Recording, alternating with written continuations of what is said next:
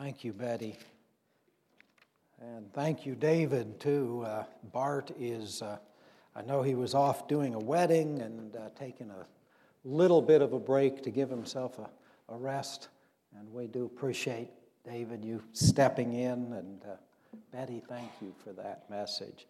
This morning, we're going to uh, do our best to try to finish up the book of James. So if you'll open your Bibles to chapter 5, the final chapter in the book of James. We're going to pick up in verse 13 and try to dash all the way through the end of the chapter. So, verses 13 through 20. Is anyone among you suffering? Then he must pray. Is anyone cheerful? He is to sing praises. Is anyone among you sick? Then he must call for the elders of the church, and they are to pray over him, anointing him with oil in the name of the Lord. And the prayer offered in faith will restore the one who is sick, and the Lord will raise him up. And if he has committed sins, they will be forgiven him. Therefore, confess your sins to one another and pray for one another so that you may be healed. The effective prayer of a righteous man can accomplish much. Elijah was a man with a nature like ours, and he prayed earnestly that it would not rain, and it did not rain on the earth for three years and six months. Then he prayed again, and the sky poured rain, and the earth produced its fruit. My brethren, if any among you strays from the truth and one turns him back, let him know that he who turns a sinner from the error of his way will save his soul from death and will cover a multitude of sins. It's rather obvious that this final section of this letter to the churches that James wrote to these churches scattered about the land outside of Jerusalem is focused on prayer. James is calling them to pray uh, we'll discover that he's calling them first to personal prayer. That's prayer for oneself, by oneself. He's also calling them to pray in small groups, uh, to gather around you a small group of committed believers. And he's also calling for communal prayer, praying for one another as a congregation, as a community of Christians, a community that shares in life's struggles and life's treasures. And he's calling them to take care for one another, especially in regard to the living out of our faith. Many people are familiar with James' statement regarding faith and works from earlier in the, this book when he says, Faith without works is dead. James uses the example there of a, of a brother who is in need of, of clothing and food, and he goes to a, a fellow brother and he, he, he asks him to, for help. And, uh, you know, James makes a point there, too, that it is two brothers coming together, two fellow believers coming together. And I think the implication there is that they would have known each other perhaps and would have recognized that this was a, a genuine need but the brother responds with a rather pious go, be warmed and be fed. He doesn't attend to the physical needs. And James says basically, what use is that? But what I want you to think about there, uh, you know, James, James says, just as the body without the spirit is dead, faith without works is also dead. I bring this passage up really just as an introductory point. I find it interesting that not only doesn't he provide what was necessary for the body, but this fellow brother doesn't even provide what is necessary for the soul. He didn't even offer to pray for or with that needy brother. So let's suppose eh, that the need is so great that a brother comes to you and you know you cannot meet that need that the other brother has. I tell you, the work of faith is prayer. I've seen it over and over again. A need is recognized. Someone comes with a need. It's, it's a recognized need. It's, it's evident that the need is real, but the need is so great that, that one person can't meet it. that, they come and, and we just don't even have a clue how to meet that need. So, what should we do? We should pray. Pray with that person, pray earnestly for that need, but then I warn you, be ready. Because often in those times of prayer is how God shows you how you can be part of meeting that need. Often in a way that we couldn't have anticipated, and sometimes in a way that we wouldn't have expected. So, those times when a genuine need is presented and we don't know what to do, pray. Offer a prayer in faith and listen and watch.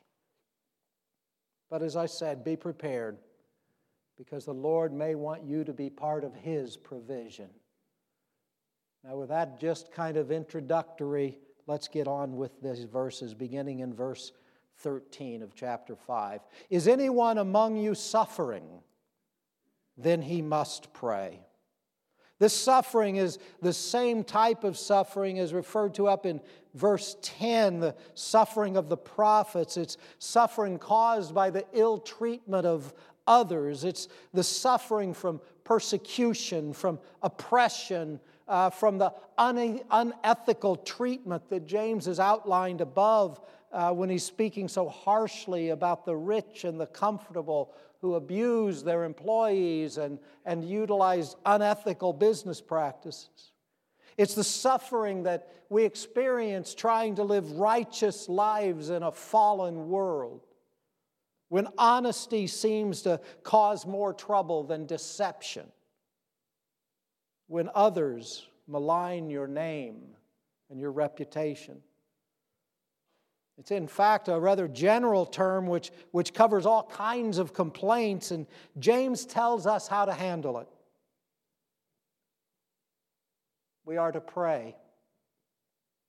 Note the imperative there. He says we must pray, and the sense of it is that we must pray and continue to pray. Why pray when we're suffering?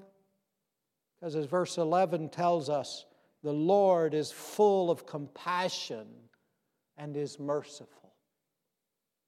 Is anyone cheerful? He is to sing praises. You know, the singing praises, this is, this is also a form of prayer. This is on the flip side of those suffering. When you're cheerful, you're to sing praises.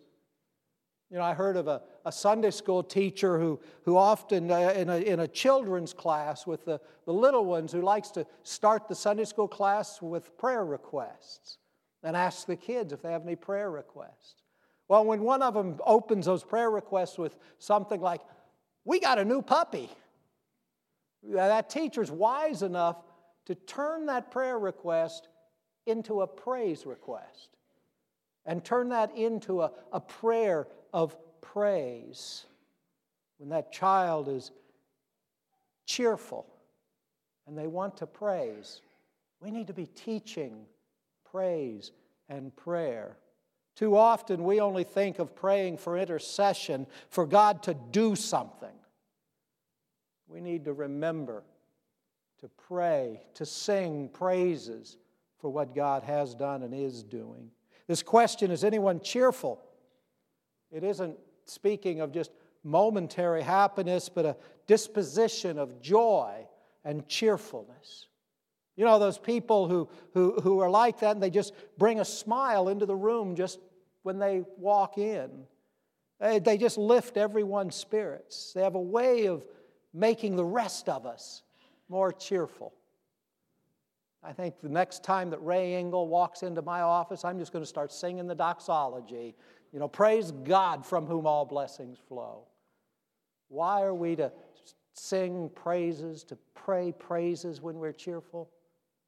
Because it's true, every good and perfect gift is from above, coming down from the Father of lights.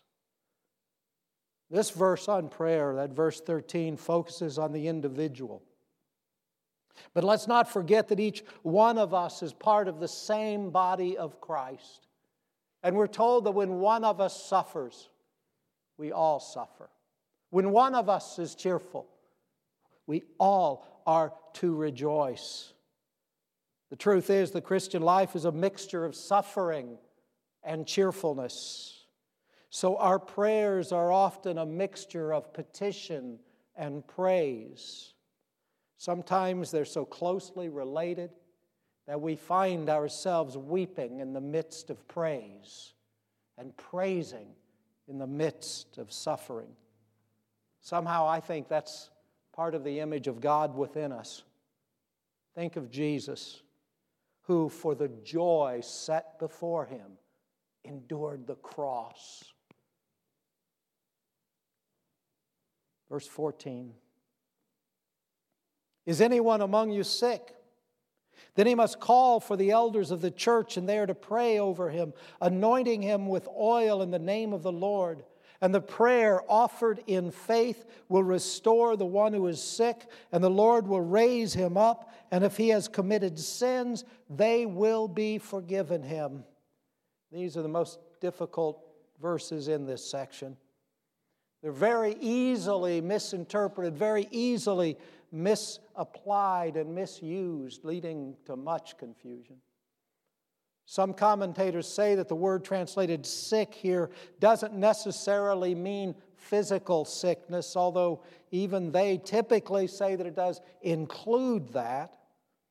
There is general agreement that it at least means physically weak, perhaps beaten down by this suffering but I think the most natural reading would be that it means sick. We all know that emotional and spiritual suffering does have physical effects as well. So perhaps that's the primary meaning here. It's the, it is in the context of this passage, and I, I think that makes really the most sense. Because if you look and you note the sick person is to call for the elders of the church, not go to the elders. I think that implies that these individuals were unable to join in the fellowship of the church. They were unable to, to be part of congregational prayer and worship. They were, for whatever reason, be it physical or emotional, they had become isolated from the church. We might think of some of the homebound today. But again, look at the imperative. They must call for the elders of the church.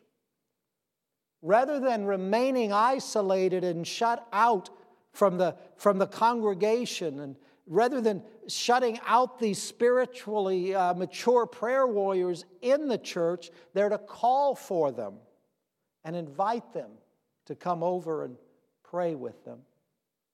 This was not only a, a, a, of, of gaining the prayers of the elders, but it, it meant maintaining a connection with the church, remaining connected to the body of Christ so that when you find yourself uh, beginning to be beaten down by the world, tempted to, to withdraw from the fellowship, that's the time to call out for prayer warriors to come and pray with you and restore you so that you can be restored to the, to the fellowship, to the power of the community of Christ.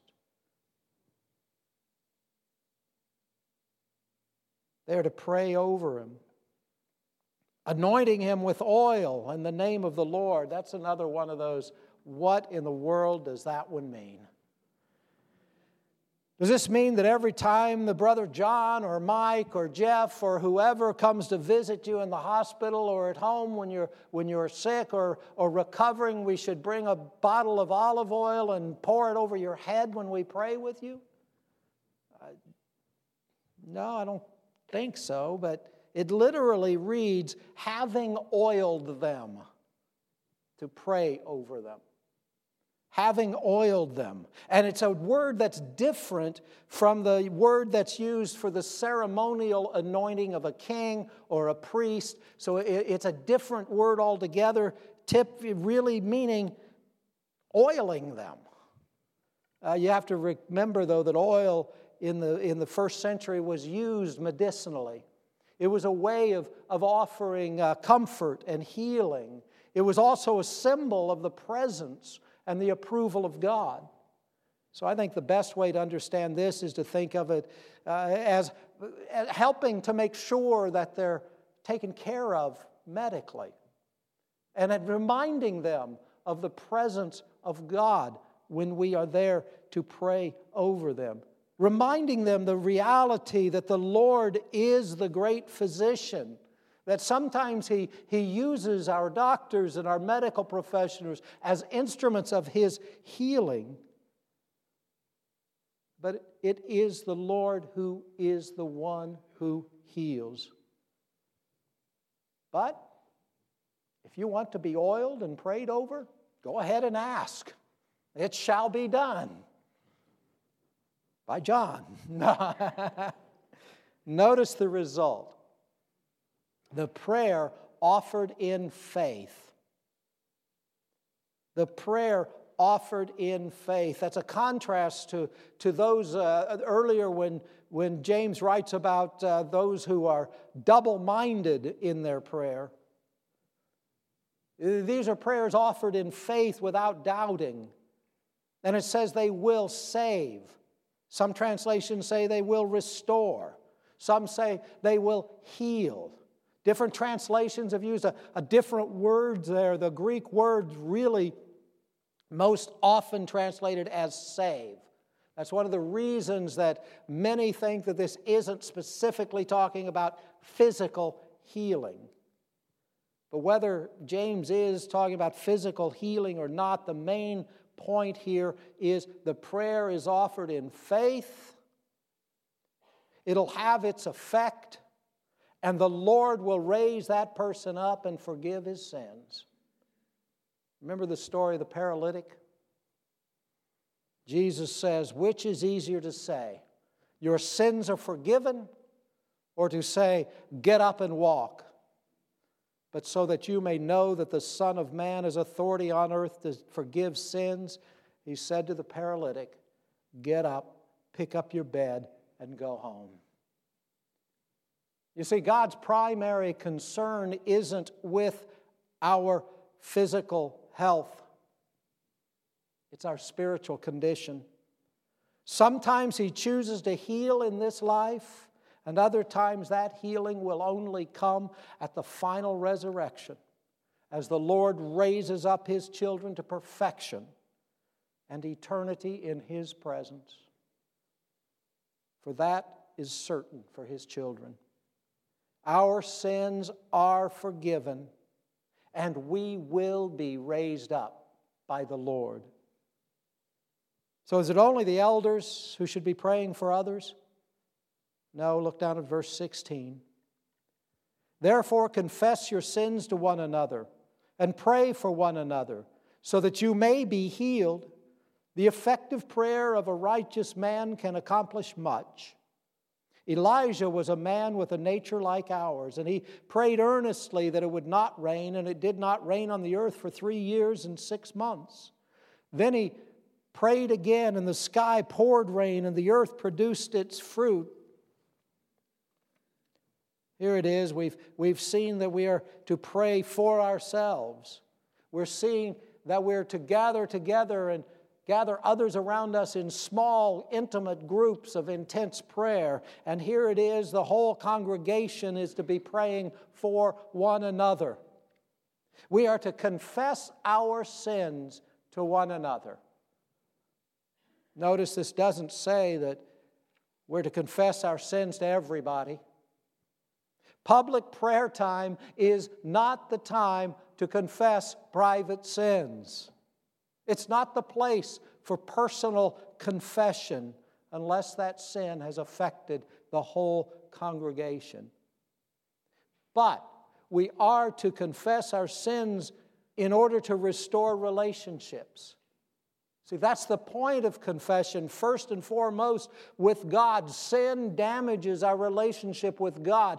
J, uh, 1 John 1 9 tells us if we confess our sins, He is faithful and righteous to forgive us our sins and to cleanse us from all unrighteousness. Confession is the step toward reconciliation, first with God, but also with others. Sin damages our relationships within the church. Matthew 5 23 and 24 tells us if you are presenting your offering at the altar, and there remember that your brother has something against you, leave your offering there before the altar and go. First, be reconciled to your brother, and then come and present your offering. How do we reconcile with our brothers and sisters in Christ? We confess our sins one to another. And we pray for one another so that you may be healed, so that that relationship can be healed, so that the, the emotional and spiritual brokenness can be healed. The effective prayer of a righteous man can accomplish much. Elijah was a man with a nature like ours, and he prayed earnestly that it would not rain. And it did not rain on the earth for three years and six months. Then he prayed again, and the sky poured rain, and the earth produced its fruit. The, the point in all of that example, that illustration of effective prayer, of effective prayer, that illustration of the, the, the results of a righteous man praying effectively. The whole point of that is that Elijah was a man with a nature like ours. You know, we hold up as examples sometimes in our own minds people who we know are prayer warriors. And we think, boy, if, if they will just pray for me, it'll be more effective. Each of us are prayer warriors. Some are more practiced, and would you like to be like one of those prayer warriors that we look to? Then pray. Just like everything else, you get better with practice. Just pray. Verse 19 My brethren, if any among you strays from the truth, and one turns him back, let him know that he who turns a sinner from the error of his way will save his soul from death and will cover a multitude of sins. Remember, James is here again speaking to the believers, to the congregation, and he's encouraging them to keep watch for one another, to be on the lookout for a brother or sister who is straying from the truth. You know, we, we don't often go from being a, a faithful believer uh, to being completely separated from the body of Christ, usually in one big step. We usually stray away a little at a time. Uh, when I was in seminary at Southwestern Seminary, there was a, a student there, a fellow student there who, and I can't remember which, he was from one of the Balkan countries, and he was actually raised as a shepherd in the, in the old ways of taking the sheep out and, and being with the sheep 24 7 for the certain period. And we were talking about this tendency that we have as, as the, the believers to stray away. And he said, Well, we are like sheep. And, and he said, Sheep get out. And he said, they don't, they don't run away from the flock. He said, But what they do is they, they look down, they see a, a piece of grass over here that they want, and they move over there and they get it. And then they see another one over here and they go for it. And he said, Next thing you know, they've nibbled their way around on the other side of the hill and they're completely lost.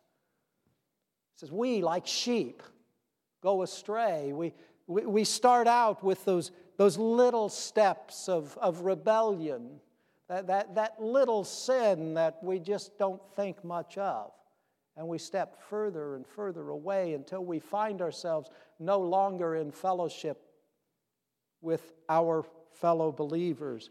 We find ourselves with a damaged relationship with God. We, like sheep, go astray. And, and, this, James is calling us here to pay attention to one another. As we confess our sins to one another, that is that point where we can encourage one another and hold one another accountable and, and, and responsive to, the, to, to be part of the fellowship. That's your responsibility. How do you keep yourself from, from nibbling away and finding yourself back on the wrong side of the hill? Is to be honest with God and with yourself. Confess the little sins before you, you get too far away, before you feel unworthy, before you feel ashamed. Again, this isn't a confession to be made in a public prayer time, but to confess our sins one to another. Oh, and what a, what a wonderful joy it is. It's to help bring a brother and sister back into the fellowship. James is telling us to go after the strays, to prevent one another from nibbling themselves away. It's up to us to do all we can to keep each other in the safety of the flock. You know, a whole flock of sheep, they're not really much at risk. But when one strays and gets away, that's the one that's in great risk.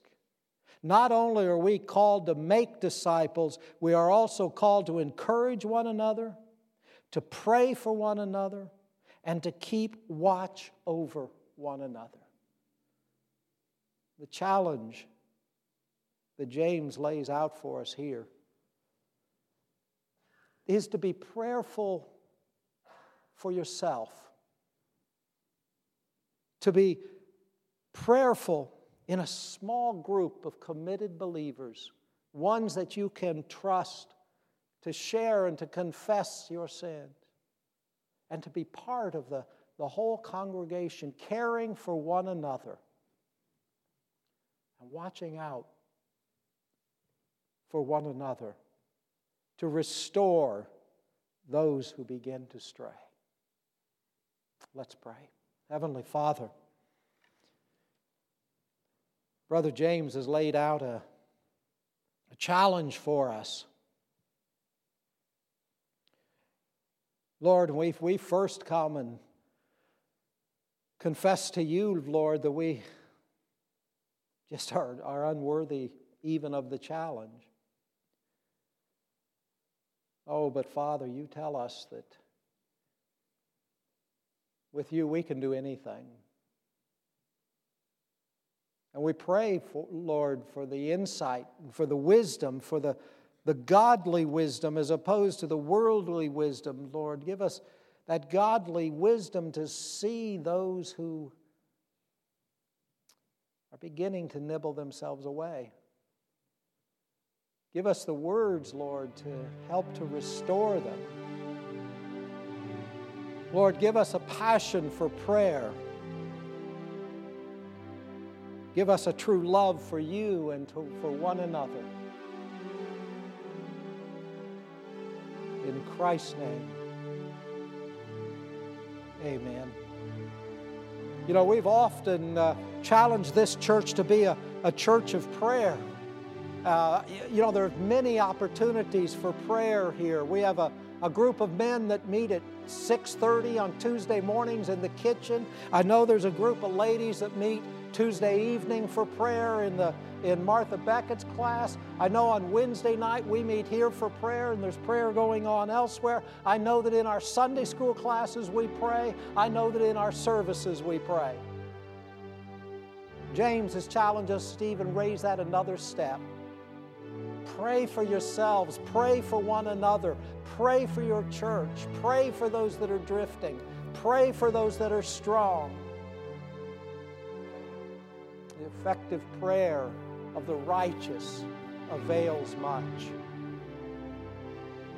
If the Lord's calling you today to respond to something in your life, whether it's to join in fellowship with this body, whether it's to accept Jesus as your Lord and your Savior for the very first time, whether there's someone in this room that you need to go and, and pray with, please respond as the Lord leads you as we sing. Let's stand now and sing our hymn of invitation.